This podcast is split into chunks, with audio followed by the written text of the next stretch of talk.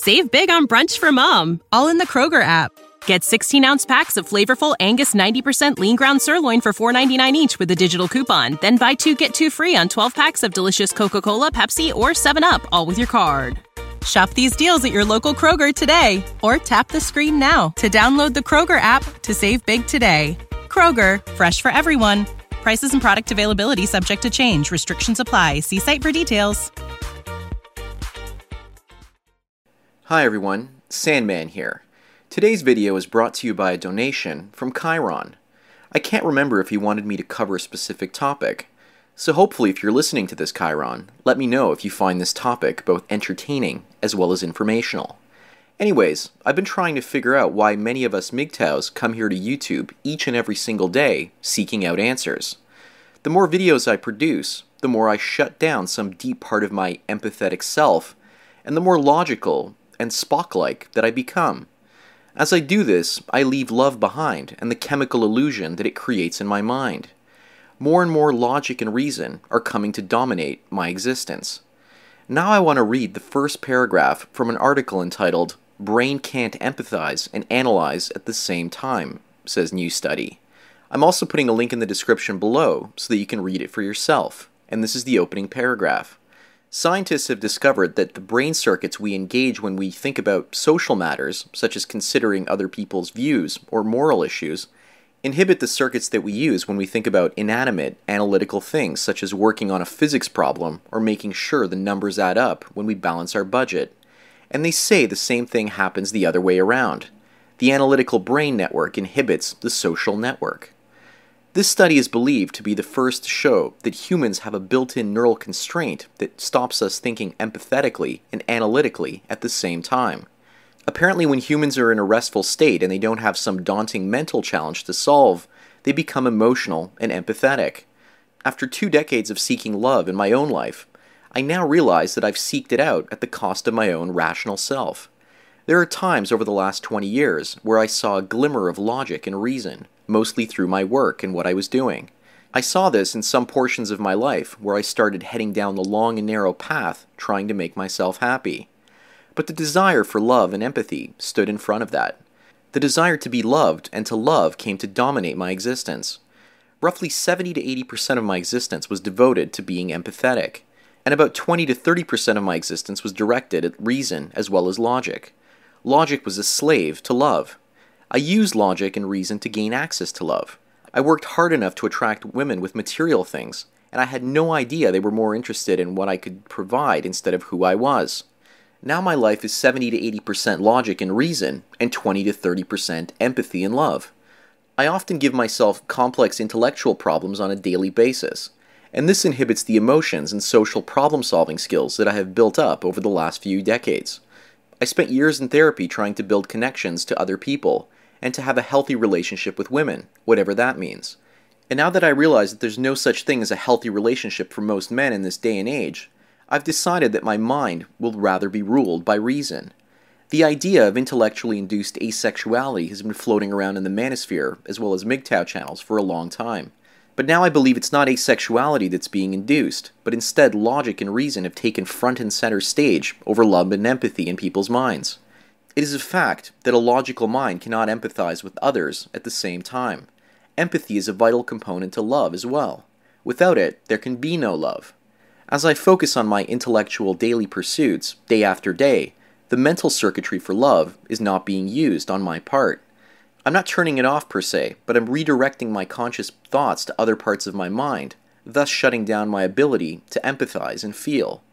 In the not-so-distant past, most of mankind had neither the luxury of empathy nor the luxury of reason and logic, and the Renaissance gave rise to the Age of Reason, and reason gave rise to Sir Isaac Newton as well as Nikola Tesla.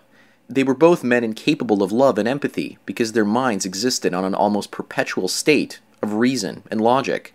They were men like Mr. Spock from Star Trek, and the reason Spock is so fascinating to many of us is because he represents a man that has complete mastery over his desires and primal urges. And when Captain Kirk and Bones constantly try and provoke him to feel and have emotions, they are trying to lower Spock to their own level. In the new incarnation of the Star Trek films, Spock embraces his emotional side and falls in love with Uhura. Much like human beings, he cannot be rational and romantic at the same time. The same goes for all of us men. We can't be in love and rational at the same time, like I said. The circuitry in our minds cannot do both at the same time. It's not about multitasking. It goes deeper into the actual functioning of our brains. And the same apparently goes for women. When women nag at men, they probably aren't feeling empathy. When they scold us or throw away our old clothes, or try to tell us to get rid of our first high school sports car, they are cold and rational, as well as calculating. They are rationalizing their own self-interests. Nature is cruel because it usually makes women fall in love after men. We fall in love with women almost right off the bat, and then nature is cruel once again because women tend to be the ones to fall out of love first with men, and men are still in love with them. As far as I can see, nature tends to reward men with loving emotions longer, while it takes them away from women a lot sooner. Men get their emotional satisfaction from relationships. Otherwise, why would they even stay in one if they were unhappy and didn't have kids? Women, on the other hand, gain more material satisfaction in their relationships because they get more personal space, but they tend to be emotionally unsettled.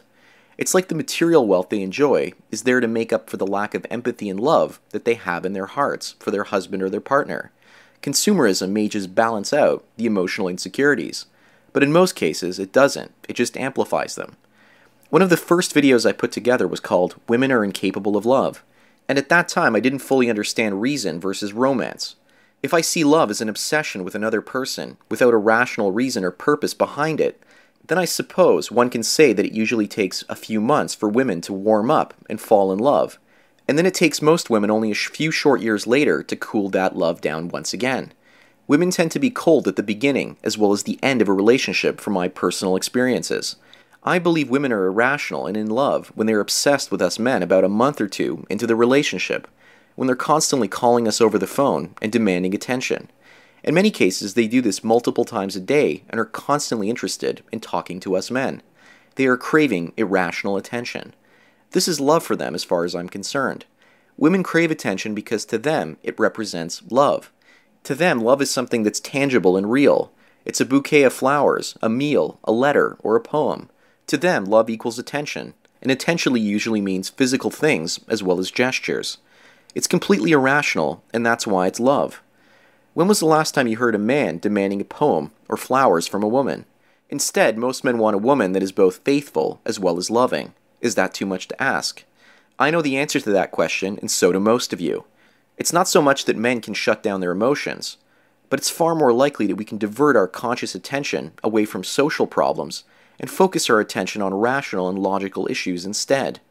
Because of female own-group preference, it's more difficult for women to stay in long periods of time where they have to be logical as well as rational. At least that's from my own experience. I honestly think this is nature's way to make women relate more easily to children, as children tend to be irrational and playful most of the time. A woman is kind of a communications bridge between men and children. She also tends to be the center of a family's social as well as biological life. That's why I believe that women enjoy planning family get-togethers more than men. They feel accomplishment when everyone gets together and socializes, and it's their planning and their doing, and they're basically the center of attention. In today's world, we have the luxury of both empathy, i.e. love, as well as reason and logic. Today, many blue pill men marry women for love and attraction, but in the future it will be more about marrying someone for reason and logic when it comes to blue pill men. They will take more factors into consideration, such as her family's availability of resources, as well as what she brings to the table. They'll also see how well she deals with less material things in her life, and how she deals with daily stresses.